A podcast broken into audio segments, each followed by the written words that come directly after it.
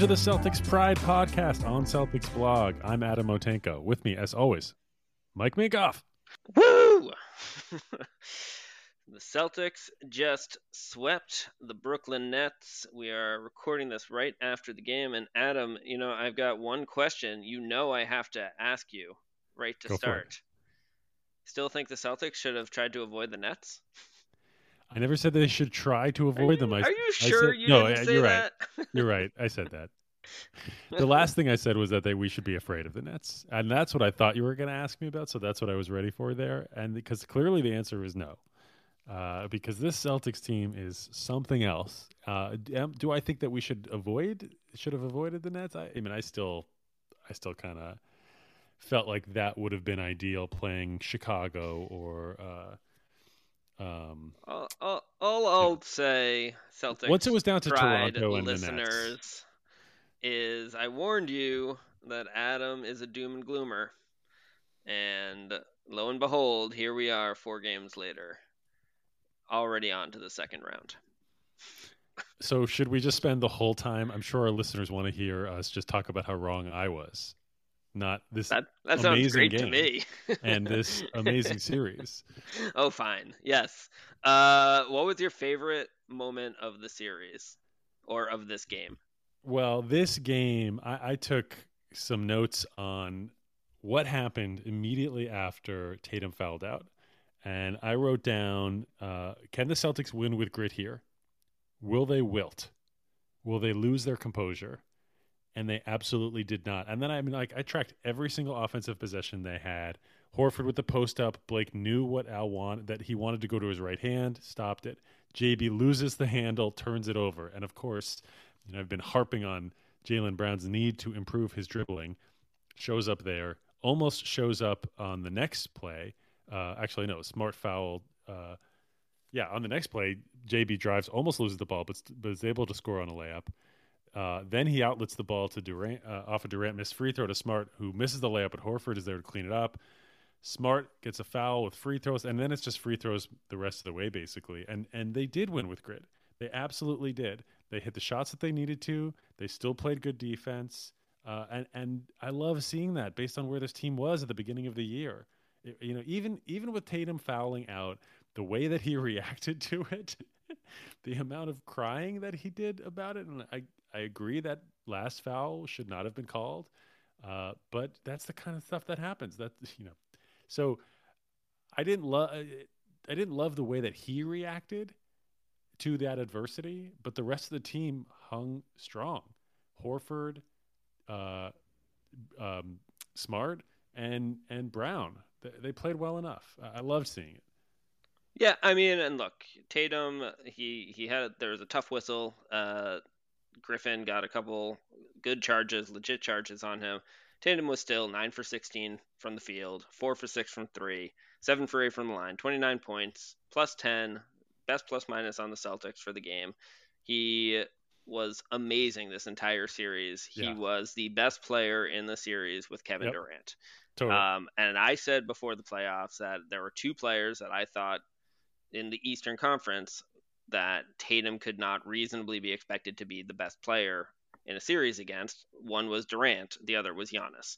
He's now likely going to have a chance to go against Giannis, but Tatum was absolutely the best player in the series. He played great defense all series. Speaking of great defense, this is a meandering pod, everyone listening, because we're just reacting here.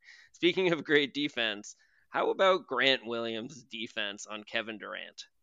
I am like all series. Uh, he, I mean, I was. I remember kind of sheepishly admitting that I was most excited about Grant Williams in the preseason to kind of see what he was going to be this year. Like that's who I was most excited to see. Um, I did never ever expected Grant Williams would be a viable defensive option against a player like KD. And KD like ate this game, right? He had 39 points. He was the kind of offensive um elite offensive player that we kind of were terrified was going to show up every game, but it still took him 31 field goal attempts this game. Um he yeah, and, and Grant like made him work so hard. He and he and really what impressed me the most about Grant was how his lateral movement and how he was able to stay in front of Durant every time Durant tried to turn a corner on him. It was really really impressive. And he played great offensively this series too. He didn't shoot well in the first game, but if you if you take out that first game, his shot percentages are crazy high. He he played really really well this series, and we needed him with Rob Williams out. Can we come back to Tatum? Yeah, good. He he leveled up. I mean, and, and this is not the first time this has been talked about. I'm not the first person to say this, uh, but he he has leveled up this series. He's clearly one of the best two way players in the league. Uh, you know, I think that we knew that we, we could have said that he was in that top category, but we were still waiting for him to transcend. And his combination of defense on KD, scoring, hitting, and not Tatum didn't have the, an amazing Tatum scoring night in this series, but he he hit key shots, and his passing has been transcended for the last couple of months into this these playoffs. Importantly, uh, and he's he bested a mentor, and he's made a statement about his place in the league. And that's a place that we didn't know was possible for him as early as the end of January this season. I, I am like so impressed and surprised at how he's taken his game not one level up, two levels up. Like he's now in a conversation of is he a top five or top 10 player in the NBA? And I, and I think the rest of these playoffs, he's going to continue to show that. But this series, specifically because of his play against Durant, amazing. Yeah, I think, I mean, uh, you know, I think if you were to do a, if I'm going to pick a player to like build a franchise around today type of draft mm-hmm. across the NBA, the list of people that you would take before Jayson Tatum is very, very, very short. I, I mean, off the top of my head, I think there are probably two people you take f- before him, Who? Giannis and Luka. and and I, I, I mean, Luka, you know, you could argue a little bit either way, but, but he he is more offensively dynamic, though Tatum's obviously growing, but like Tatum's head and shoulders better defensively.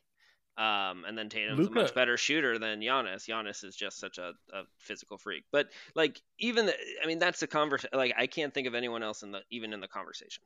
Luka was the first person that came to mind to me. Not that I would choose him over it, but he was the closest to Tatum before, and I think he was ahead of Tatum before.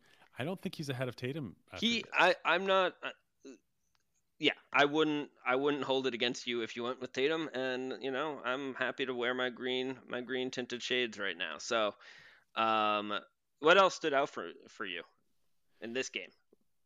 Yeah, um, I mean, it's really that the kind of run that this team is starting. Like this is a special. This could be a special special run uh, because what we're seeing. It, it, I was saying I was telling everybody on on the Celtics blog Slack, and I was telling you guys before the playoffs, like, and this is part of the reason that I was afraid of Brooklyn, and part of the reason that I was initially saying, yeah, we should try and avoid them if we can. The playoffs are a different season, and anybody that doesn't get that, you know, hasn't seen the playoffs since last year, and it's easy to forget that when we watch regular season games and you see trends that there's teams that play phenomenally well in the regular season and then struggle in the playoffs this team is showing that what they have done in the regular season is translating, at least against Brooklyn, and and I mean in a sweep. I think this is look. This is something Ime has said very in in a very Ime way. It's very matter of fact and to the point, but like completely accurate. Um, he's like, what we do on offense and defense travels, like it travels into the postseason. And he's, you know, his principles are simple. Let's move the ball and you know play good D. like it's it's really not hard. Um, but it is hard, and you have and and we have, you know, um, I was listening to the TNT broadcast. I, I think I think there's also the the Boston local broadcast for these, but um, you know, Stan Van Gundy and Brian Anderson uh, were just, or Stan Van Gundy in particular was was just emphasizing how all of the kind of matchup conundrums and lineup conundrums that the Nets had when they were making. They could go small, but then they'd give up rebounding, uh, but they get shooting and better penetration, or they could go larger but have less penetration and maybe some shooting and maybe better rebounding, but not as good defensive um, matchups, yada yada yada. And, it, and then Van Gundy was like, the Celtics have none of those problems, right? We have such a unique combination of athletic, strong, intelligent, skilled players across the board. Um, and it's just been really exciting to watch this team form this the identity, um, build these habits. I, I think Ime deserves so so much credit for being able to build upon some of the foundation little skills and principles that that Stevens had kind of helped helped um, you know lay some of that foundation, but Ime brought the players to a whole different level, and obviously the players did the work. Um, so it's just so cool uh, to see it translate. And you know, I was, I think, as bullish. Uh, I thought as bullish as I could be on the Celtics' chances in this series. I picked them in five. I got really nervous about that uh, based on how the first game went. Um, I did not think a sweep was going to happen. That's wild to me. Yeah, I mean, really, to me, every game was close here. There were points where I, I wasn't sure what what was going to happen. They were, and I think that's that highlights how well established the habits really were, the winning habits really were for the team, because they, you know, we had something um, as a team that we could kind of fall back on when the when the kind of moments got to higher leverage moments. Yeah. And and when the pressure increased, we knew who we were, we knew what we wanted to do, we knew what we needed to do, and we had the confidence as a team to do it. And that that continued for the Celtics even when their best player fouled out and Brooklyn could smell that this was their opportunity to take this game and they were hitting huge shots. We yeah. still pulled that out. I, I'm curious, Mike, what do you think about the way that the Celtics have slowed the pace uh, in terms of uh, running off of of rebounds, not running off of rebounds and missed shots as much. The way that they kind of rolled the ball up towards the end of this game, tried to work the clock, um, and really in all of these games, it seemed like they were running less. There was less of this idea that the way that they generate offense is by playing great defense and then getting out on the break. I mean, I I think it depends on the circumstances. I didn't notice it as much in at least some of the prior games as in this game. I don't I didn't love it. Um, I think part of it, I think there are a few factors. They're probably a bit gassed. Um, yeah. Tatum had fouled out, and I think they were trying not to force things too much without, you know, the guy who, you know, basically the the queen on the chessboard. Um,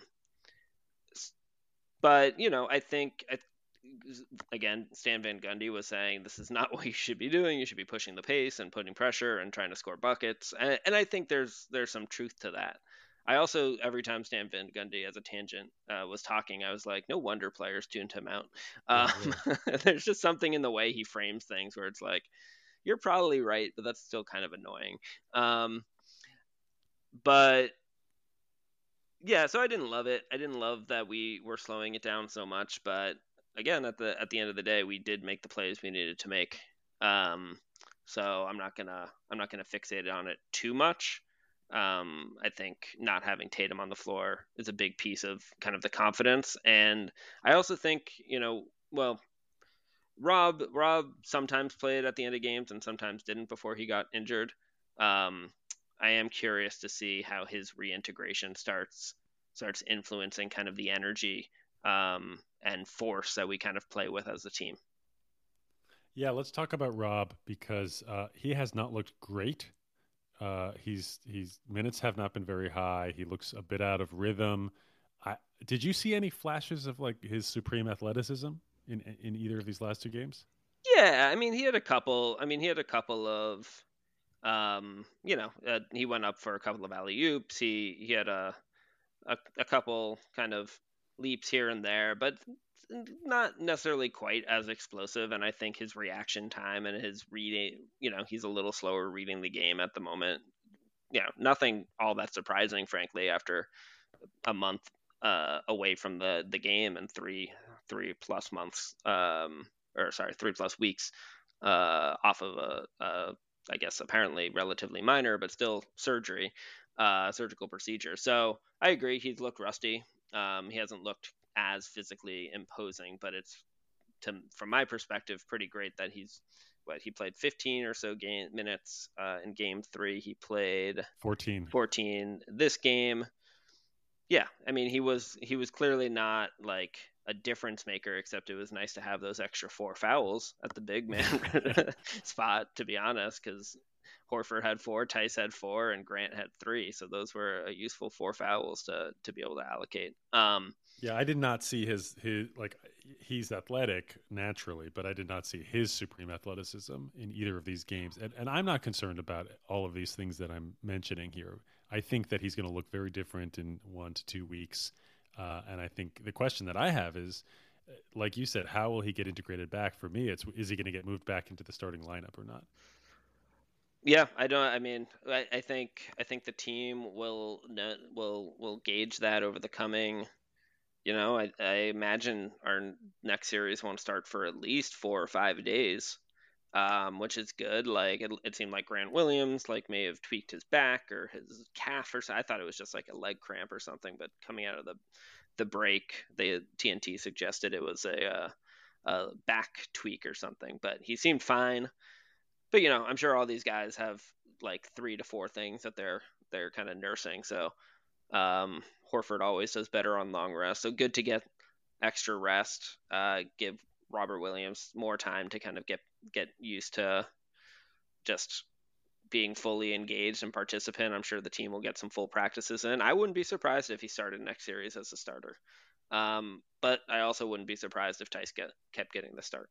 I I don't I, I need to take one moment here just in defense of Daniel Theis. I don't understand why everyone continues to act shocked when Daniel Theis is pretty good. Like it really bothers me. the dude was a starting center for an Eastern Conference final team and he was good. Like he yeah, got beasted by solid. Bam, but Bam is a freaking uh, amazing athlete and an extremely good basketball player. Like okay, fine. He got beasted by Bam. Um, but Daniel Theis is very, very, you know, he's got very good basketball IQ. He's uh, kind of a, a versatile.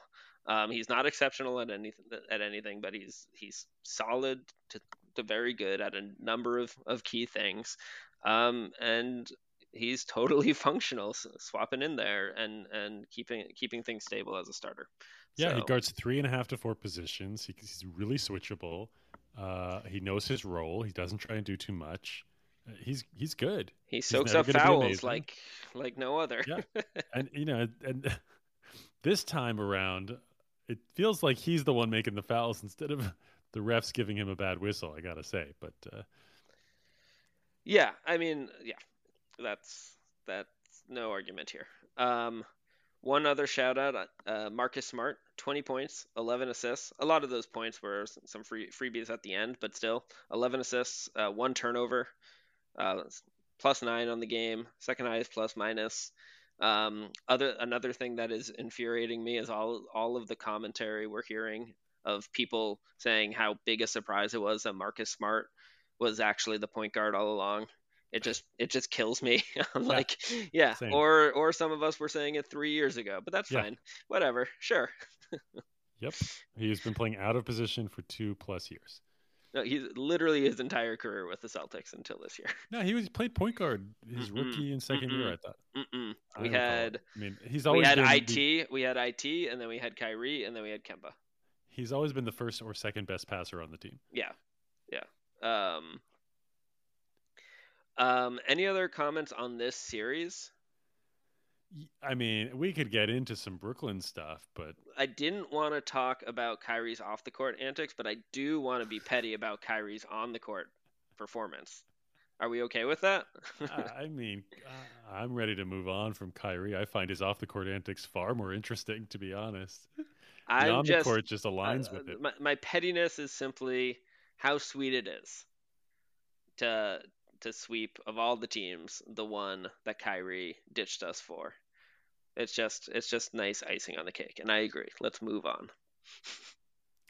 Yeah, and I don't even. I mean, we could talk about Steve Nash's his coaching moves. We could nah. talk about Blake Griffin. We could talk about uh, the thought, team as a whole. We could talk about Ben on, Simmons. I don't Blake, want to talk about any good of on Blake Griffin. I I, I respected his performance.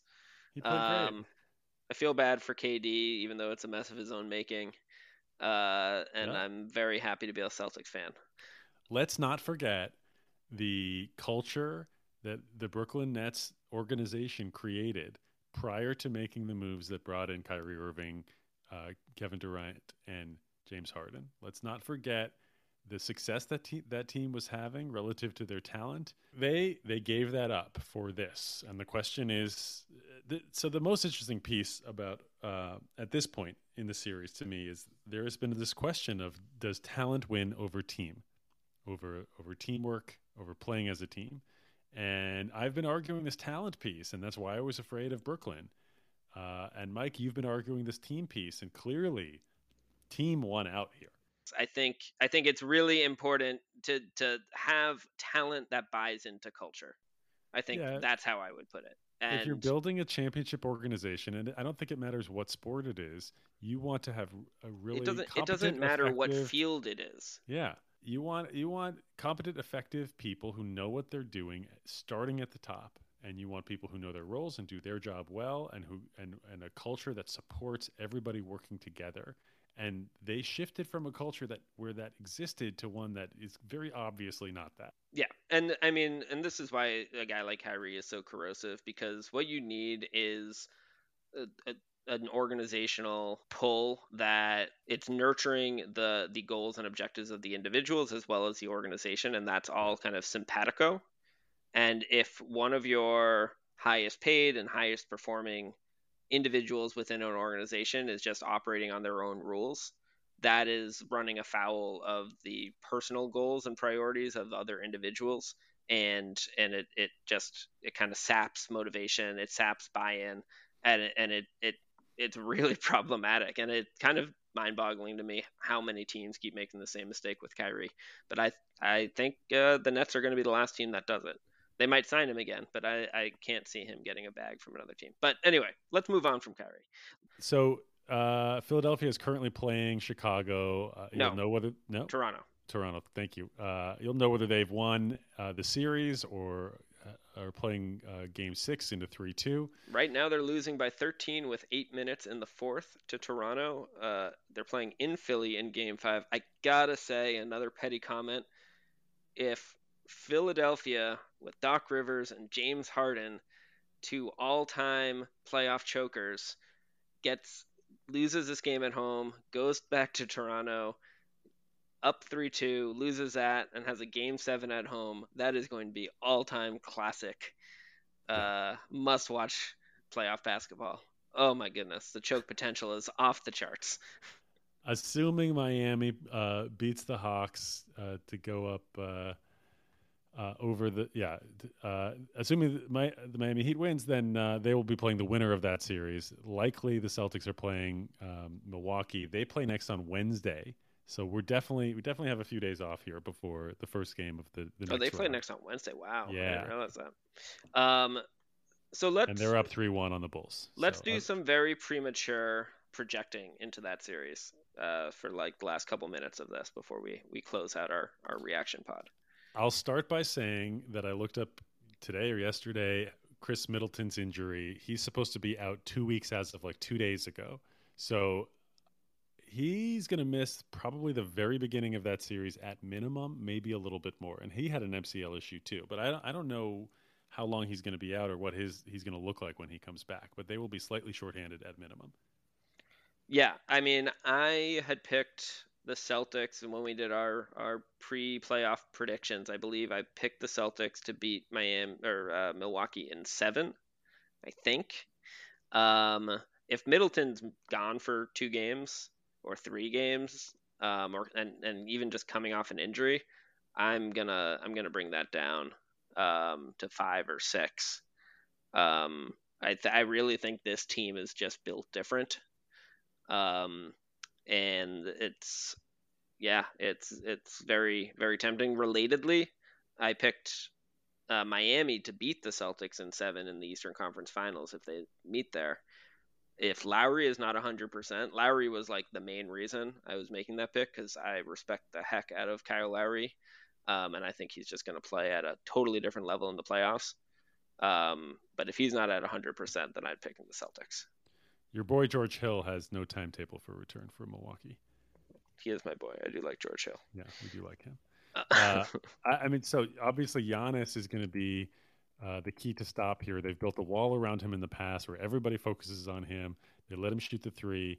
I'm really interested to see how Ime Udoka defends him, uh, how they scheme against him, how it's going to look different or not from what Brad Stevens did, and how they use their physicality, which they haven't always done a great job of, on him to disrupt him. It's a very different matchup than Kevin Durant. You can push Durant around, you can throw him off his rhythm, as we saw. Giannis is going to go through you.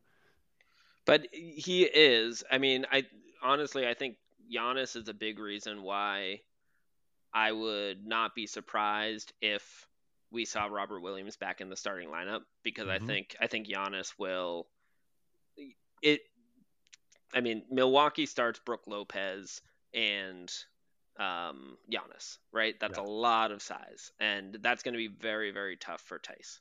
So what I think, and I think the whole series would be pretty tough for Theis. I think he'd be fine against Bobby Portis when they bring Bobby Portis in. Um, but against those two guys, Theis is literally just going to pick up fouls every second. Um, I think Does, Grant. Has, I think Grant has Brook Williams, Lopez uh, taken uh, Theis to the post in the past? I mean, I just think of Brook at this point as, as shooting threes, and and Theis would be solid guarding that. Yeah, he. So I haven't watched enough Milwaukee to know definitively. My understanding is that um, Milwaukee, uh, two or yeah, like two up to two years ago, really didn't take advantage of Brook going down into the post. I think last postseason they started doing that more when teams were putting smaller guys on him and and actually take you know taking advantage because Brook Lopez early in his career was a monster in the post, like in his days on the Nets. Um, he was he was pretty unstoppable down there. So um, I do think they'd use that a bit, um, and you know it, if they're wise, would definitely make that adjustment if the Celtics had Theis guarding Lopez. I think Grant Williams is going to have another uh, sneaky. He's going to be really important because um, I, I I could see him getting minutes against both of those guys, both Giannis and Brook Lopez. Um, but you know, Al Horford, I've been I've been saying it for a long time. This is you guys, you and Josh laughed at me when I said he's going to be our most our second most important playoff guy. But he's one of the best Giannis defenders in the league, or at least he was a few years ago, and and Al still and looks, looks like he's same. thrown back the clock. So And Grant Williams has, has, is the type of defender that you want against a guy like Giannis as well. Yeah, he's like uh, a much, much, much better version of Semi Ojeleye. Yep, and Robert Williams plays Giannis well too. Exactly. And then, I mean, you know, the rest of the guys, Smart uh, especially, does does a, a fine job for guards against him. He he's the kind of defender that Tatum has trouble with, though. I will say that. Like Tatum's phenomenal defensively, but he can get overpowered by a guy like Giannis. Oh, he's the type of offensive player that, yeah, yeah, yeah, yeah, yeah, yeah. yeah. And I think I think it's going to be interesting. I could see um, Jrue Holiday giving Tatum uh, a fair bit of trouble, um, but that's why the Khris Middleton injury is a really big deal. Mm-hmm. Um, because they've got Pat Connaughton, they've got Grayson Allen. Uh, should we put odds on Grayson Allen uh, cheap shotting one of the Jays? Um, I, I think that would be my greatest concern. I don't care what odds you put on it. I'm taking the over. I'm um, saying he does it. Um, but yeah, I mean, do you would you amend your your prediction? Do you remember what your prediction was for the I don't, series? I don't remember what I said. It was probably six games, maybe six or seven. seven. Yeah, yeah, uh, yeah. I mean, I, the way that the Celtics played, I, I think I, I, would definitely choose the Celtics to win. You know, I, it's hard to win four games in a row in in the playoffs. the idea that they are not going to go to six or more games against Milwaukee is hard to, for me to fathom. Just like it was that they would do that against Brooklyn, but th- this team, like they could steamroll Milwaukee if they figure out Giannis. They if he's not shooting well from the perimeter, and like there's just there's ways that that can happen. Yeah, I think and Tatum should have a much easier job on offense without having to, to without the same kind of a focus on defense. Like I, Tatum, I think he did not have some amazing shooting games, and I think that that could be coming with a different focus on defense. Yeah, the other reason that um, Horford's going to be important in this series, and um, one of the things that Milwaukee still does is they still kind of do that base drop coverage with Brook, and they give up lots and lots of threes.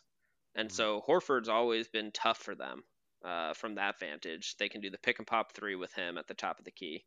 Um, and then at the, you know, it'll be interesting to see how they match up. I would imagine Giannis will kind of try to free safety and pre- prevent things like lobs to Rob Williams. Um, but the Celtics should be able to get like guys like Marcus Smart, Grant Williams, who's been hitting, Derrick White, who has not been hitting, um, Payton Pritchard. They're gonna get lots of lots of good looks over the course of that series. So, you know, two or three of those guys are gonna have to consistently be hitting their shots, and I think we can count on that. Um, I'm I'm hoping Derrick White starts getting it going a little bit. He had a really nice first quarter um, of the game uh, tonight against the Nets, but uh, the three ball still wasn't falling. Mike, can we end this podcast with some trivia for you? Sure. All right, this is all about statistics for the Celtics individual players for this entire first round series. Mike, who led the Celtics in three point percentage with at least one three point attempt at a game? In this series? In this series who led the Celtics in three point percent. I'm going to go with Horford. Yeah, sixty percent. Yeah, he he. I, I, told you he always does better in the playoffs. Like a, he was a career forty percent three point shooter in the playoffs. He's he's money, man. Uh, Grant Williams shot fifty percent. Tatum forty two percent. Pritchard forty three percent. Um, Mike, tell me uh, uh, if I told you that Jayson Tatum hit nine free throws per or took nine free throws per game, got to the line nine times. Would you say it was more than that or less than that, over or under? I believe I would. Ooh, he had a lot of free throws in the game when he got 19 points because he didn't hit a lot of. I'm gonna go with just under. 9.5 over. Mm, okay. Just killing All it right. getting to the line. Uh, who led the Celtics in assists per game? It's obviously either Tatum or Smart. I'm gonna go with Smart. Tatum. Smart had seven. Tatum had seven point three assists. Oh, so close. These so last close. two statistics are the kinds that we've been talking about. He yep. needs to get to the line more. He needs to pass the ball more. These are like nine and a half free throws a game. Those are the level, the numbers that you need to hit if you're going to score 30 points per game average on a season. That's the level that you need to hit if you're going to be a top scorer in the game. That's the kind that like Harden, KD, etc. Those guys hit th- those numbers, and Tatum's been like five, five and a half, maybe six. Uh, he's never really gotten above that, uh, at least in the regular season. And then seven point three assists per game. I mean, that's a massive leap for him. He really, when he came back in the game with the with five fouls, mm-hmm. he wasn't looking to shoot. He was looking to pass, the, yeah. to draw the defense and pass the ball. It, it was just really impressive to see. Adam, there's a lot of a lot of things to like about this team right now. Um, last last last question, Mike. Oh, we got one the, more. One more. Who led the team in blocks per game? Led the team in blocks per game. Grant Williams. Yes, one and a half per game. How about that? Short-armed Grant Williams. What he makes lacks in arm length, he he makes up for with heart. Tatum led the team in plus minus with 6.8, followed just behind him by Al Horford, 6.5. Brown, the most important player in the playoffs for the Celtics. Those were the best two players in terms of plus minus. So really, really impressive showing by these Celtics players. Just an amazing, amazing series and win tonight. Very, very fun, very satisfying. Everything about that series was satisfying if you're a Celtics fan um, it, I'm excited that they've got a few days off uh, to recover and prep, and really looking forward to the next one.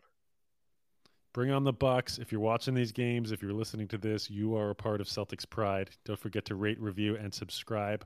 Follow us on Twitter at Celtics Pride Pod or individually at Mike Minkoff NBA, at Coach Motenko for Josh, who wasn't able to make it tonight. I'm not on Twitter. Thanks again for listening, everyone.